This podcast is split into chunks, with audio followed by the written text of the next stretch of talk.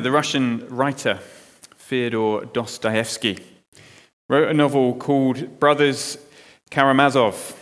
Sounds like I read it. I haven't read it. I married Laura instead. That's how I find out most things in life. One of the characters in the books talks about his struggle to get on with people. He says, I love mankind, but I am amazed at myself. The more I love mankind in general, the less I love people in particular. And he goes on. In 24 hours, I can begin to hate even the best of men. One, because he takes too long eating his dinner, another, because he has a cold and keeps blowing his nose. Maybe you can relate to that. I love mankind, it's people I can't stand. And we have a similar problem, but it's a little bit more specific. It's about the church. I think we love the idea of church, don't we? We love the idea of family, different people being together, looking out for each other, sharing our lives with each other. We like the idea of church, but it's Christians that we struggle with. We're not so good at loving the individual Christians around us.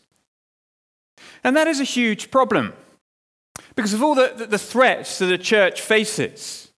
Of course, they're the external threats but never lose sight of the internal threat, the threat from within. The damage that can be done because we struggle to love the person sitting next to us in church.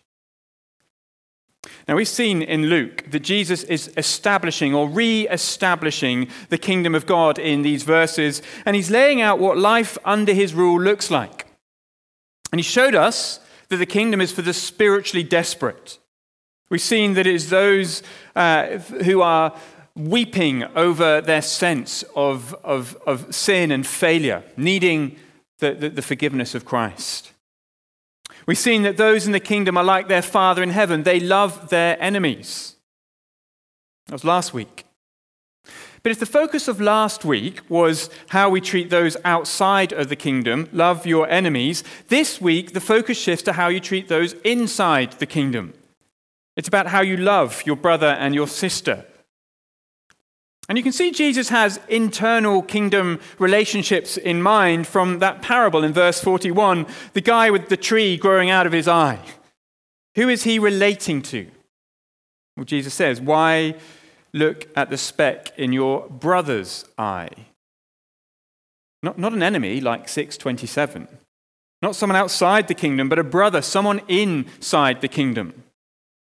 So, how do you love someone within the kingdom? How do you love your brothers and sisters? Well, two things.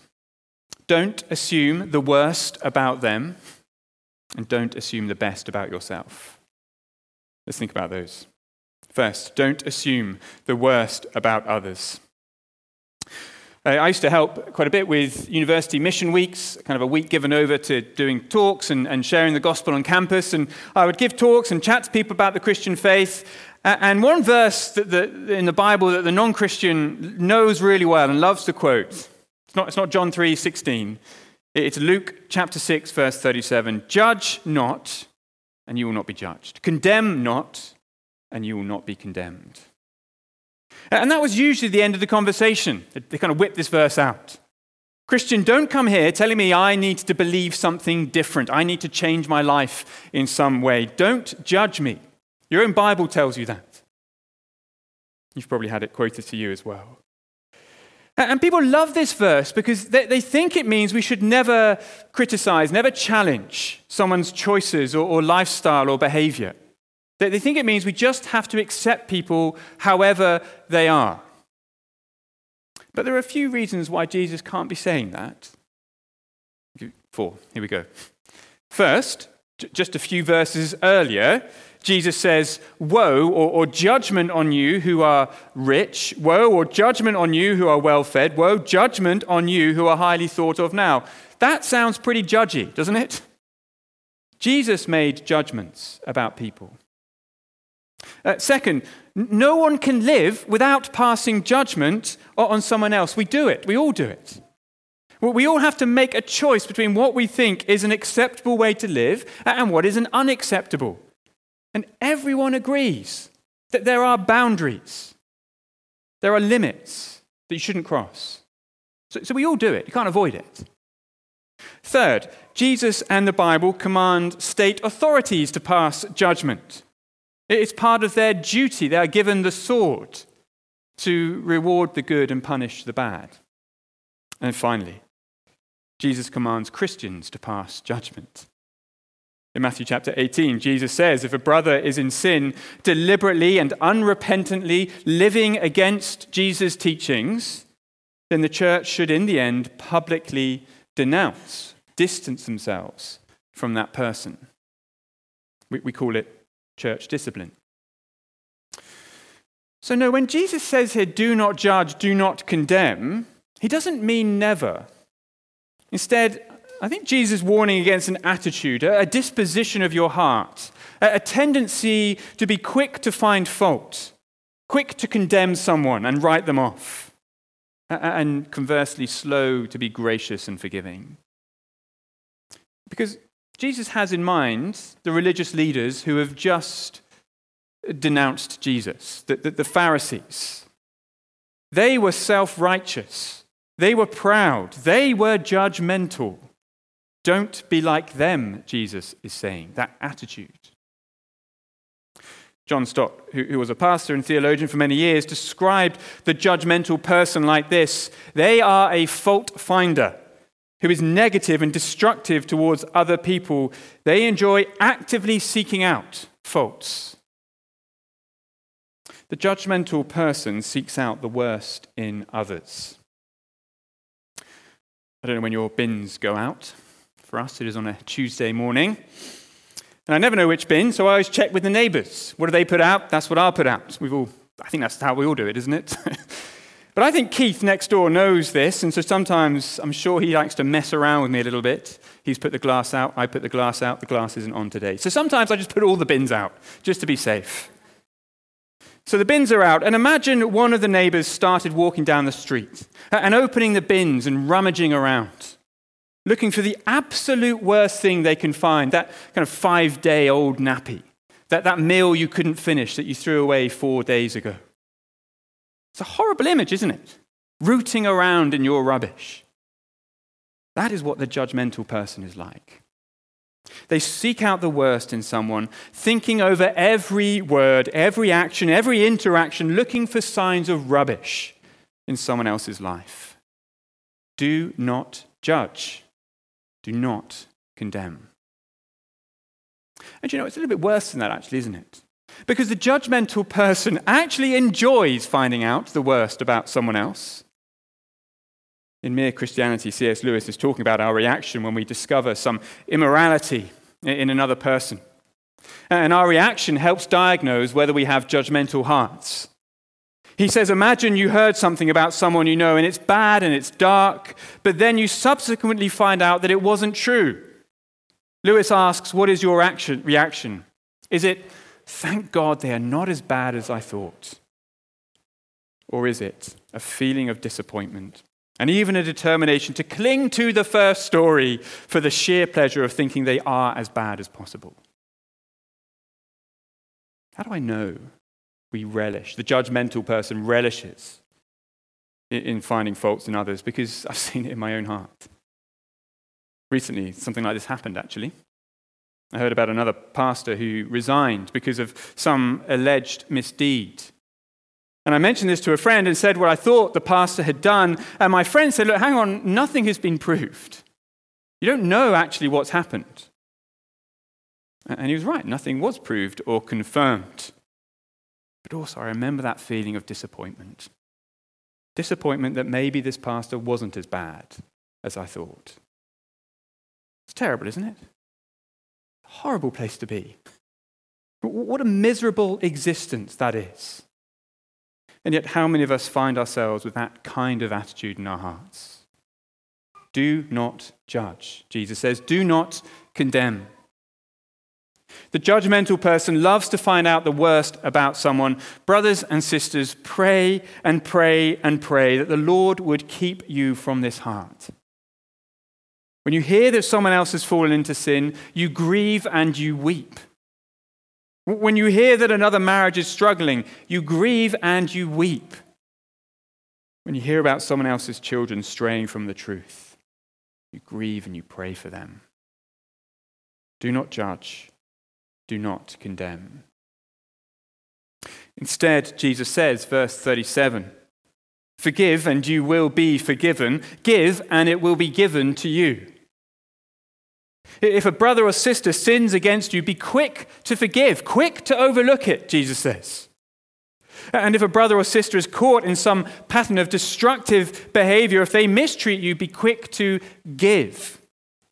That is, be quick to display a gracious attitude towards them, quick to give patience, quick to give the benefit of the doubt. Maybe life is stressful, that's why they snapped.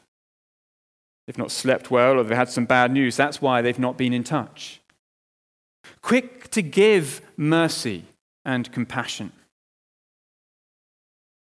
And you know where this starts for a lot of us? It starts in the home.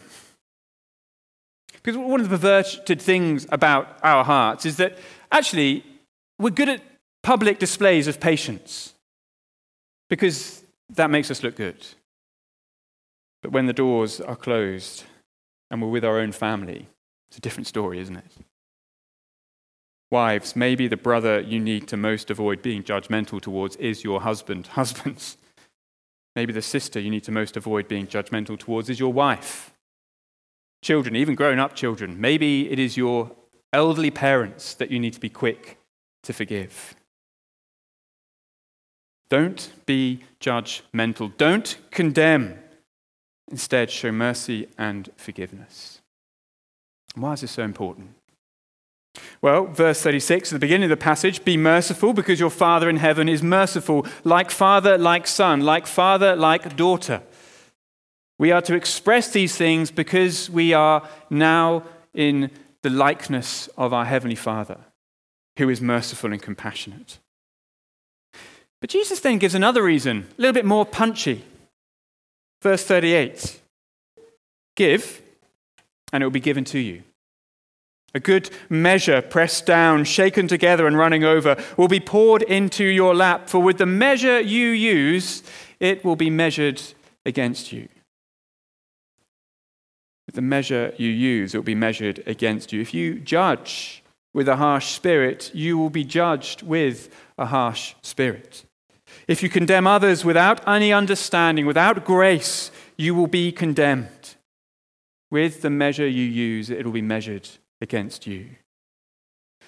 Now, I think on one level, Jesus is talking about our relationship with God. Do, do we want the Lord to be merciful and understanding and patient with us? Do we want the Lord to give us a good measure, pressed down, shaken together, running over, a good measure of mercy, compassion, patience, and love? And give others a good measure of the same. Uh, say on one level, this is talking reflects our relationship with God. Be careful; He will treat us with the measure that we use against others. But on another level, it's talking about how other people will treat you. If you are critical, harsh, and quick to condemn, slow to forgive, then people will treat you in the same way, and the church will be torn apart. So, how do we protect Re- Redeemer? How do we maintain the unity and peace of this family? We pray, Lord, keep me from a judgmental heart and help me to be full of mercy and compassion towards those around me. This is convicting, isn't it? This, you know, if your heart is in any way awake right now, this is convicting. That's why it's so wonderful how Jesus starts this teaching on the kingdom. Blessed are those who are poor in spirit. Blessed are those who are hungry. Blessed are those who weep because of their sin. If this is convicting, then Jesus says, Come to me and find that blessing and that forgiveness. How do we love not just the idea of church, but the Christians who make up this very church? Don't assume the worst about others. Don't be judgmental. The second, don't assume the best about yourself. And we all have this kind of internal voice, don't we? When I'm on my own, I find myself having a conversation with myself. I think that's normal having that conversation out loud, that's when you kind of, that's some problems there. But, but this ongoing monologue with ourselves, when we gather our thoughts together about something or, or someone, when we reflect with ourselves about what's going on, processing something that's happened, this voice, our thoughts, it's always playing around in our heads, isn't it? And that's fine. But the problem with that voice and our thoughts is that we're so good at justifying our own actions and our own decisions. You, you have a row with someone, you lose your temper with your colleagues or your kids, uh, and you'll play it back in your mind, and that voice is very good at convincing you that it wasn't really you who were to blame, it was them. We're very good at assuming the best about ourselves, aren't we? That our motives were pure and our actions and our words were justified. And I think what Jesus is saying in these verses 39 to 42 is stop it. Stop assuming the best about yourself.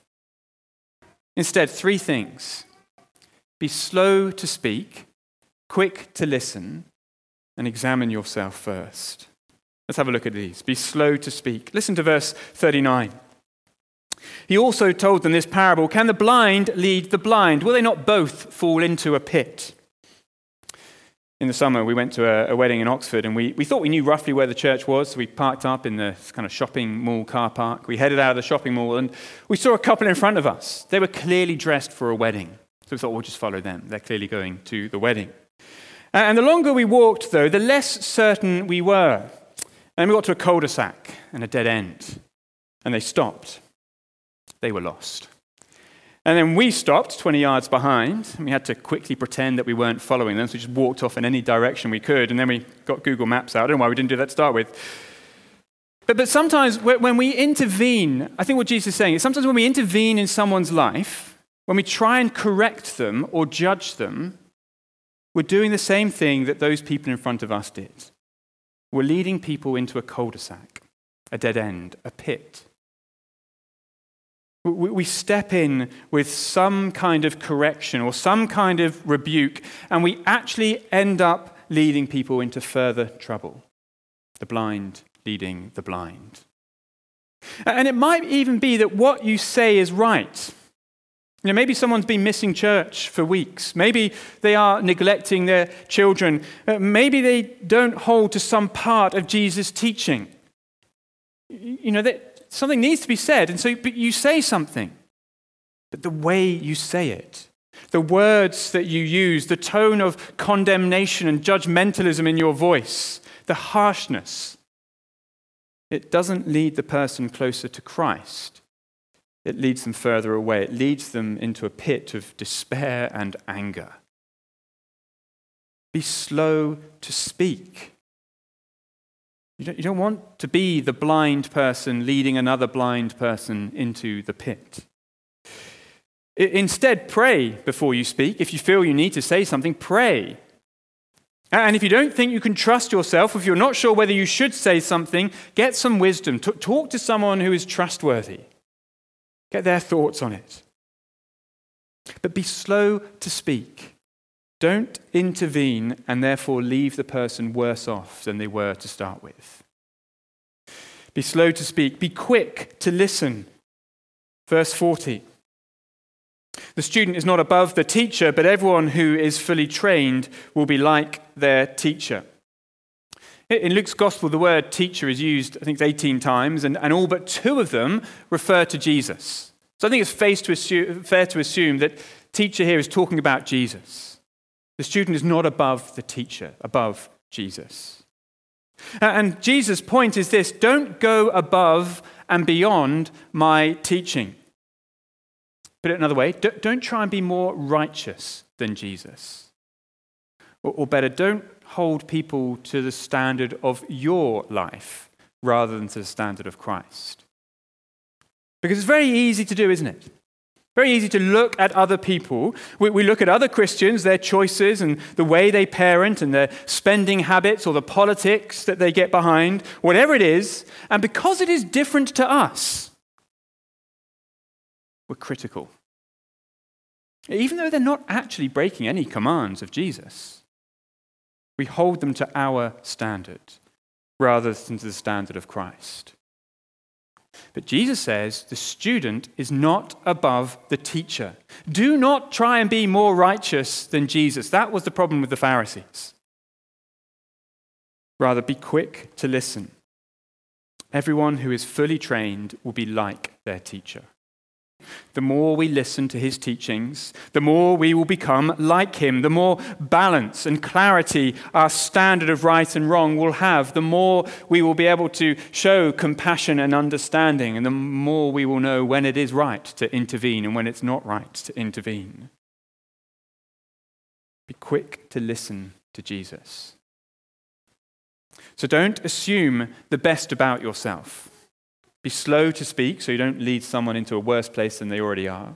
Be quick to listen so you don't judge someone according to your standard instead of Christ's. And finally, examine yourself first. Verse 41. Why do you look at the speck of sawdust in your brother's eye and pay no attention to the plank in your own eye? And this is funny. You know, you imagine you've got a tree growing out of your eye and you stand up looking across church, moving your, your head around to see who's there and kind of flattening people in front of you. And then you see a, a brother or sister in the other side of the room and you think they've got a little bit of an eyelash kind of stuck to their eyelid. So you, you walk your way over, knocking more people out as you do. And you know, even before you've reached them, you've, you've knocked them out because you've got this 10 foot tree growing out from your face. It's ridiculous, isn't it? Of course, you wouldn't do that. I mean, you wouldn't have a tree growing out of your eye, but do you know what I mean? You wouldn't do it.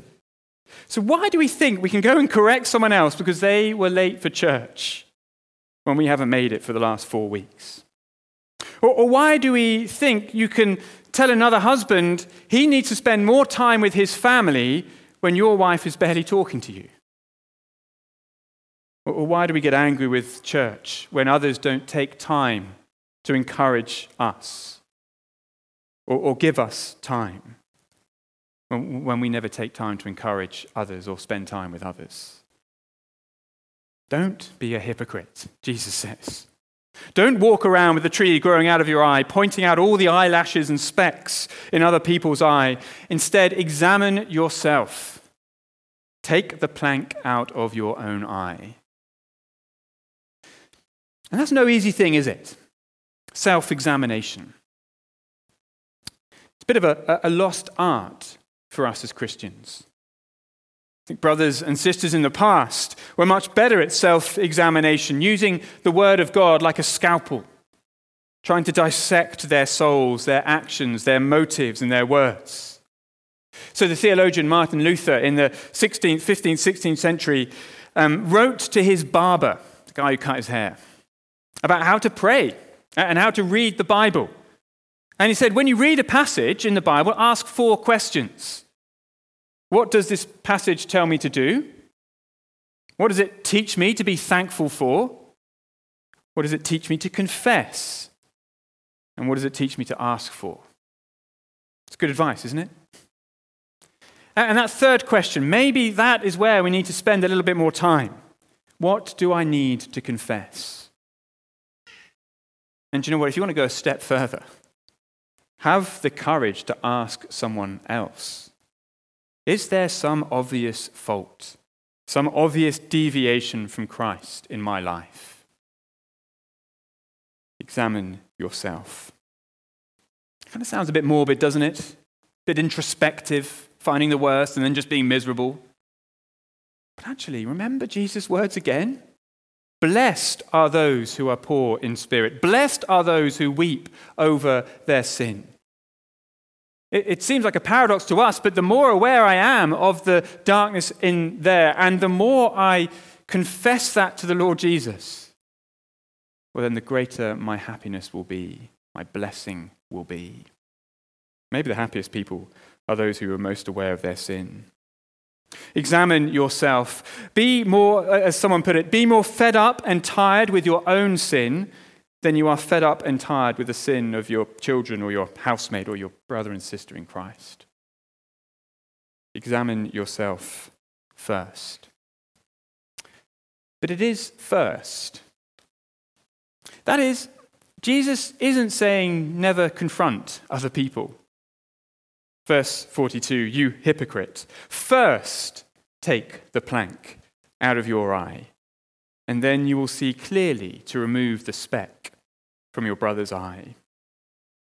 So don't miss this. In all of the talk here about being cautious and careful before we intervene, don't miss what Jesus is saying here. It is appropriate sometimes to reach over and take the speck out of someone else's eye. It's okay and right at times that we do confront one another. Jesus expects us to do that.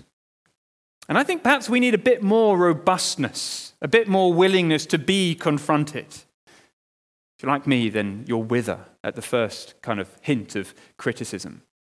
Need a bit more robustness. Jesus expects us to be confronting each other with, with our sin when it's obvious. But don't correct from the position of superiority. Do it from the position of humility. Do it from a position of someone who is aware of the tree sized sin that is growing in their own life as someone who knows how hard the fight with anger or lust or greed can be. Don't approach with the kind of accusative finger. Approach with an arm around their shoulder. Then we're going to pray about this. I'm going to help you with this. Show you a different way. So examine yourself first before you then speak to someone else. How do we love not only the idea of church, but the actual Christians in our church family? How do we stop this church family tearing itself apart? Don't assume the worst about others, and don't assume the best about yourself. I'm to quiet, I'm going to pray.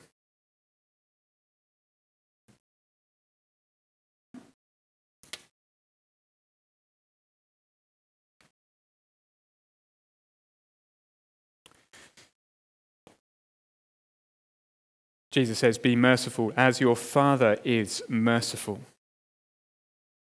I'm going to read some words from Psalm 103 just to remind ourselves of the deep mercy of God. He does not deal with us according to our sins, nor repay us according to our iniquities.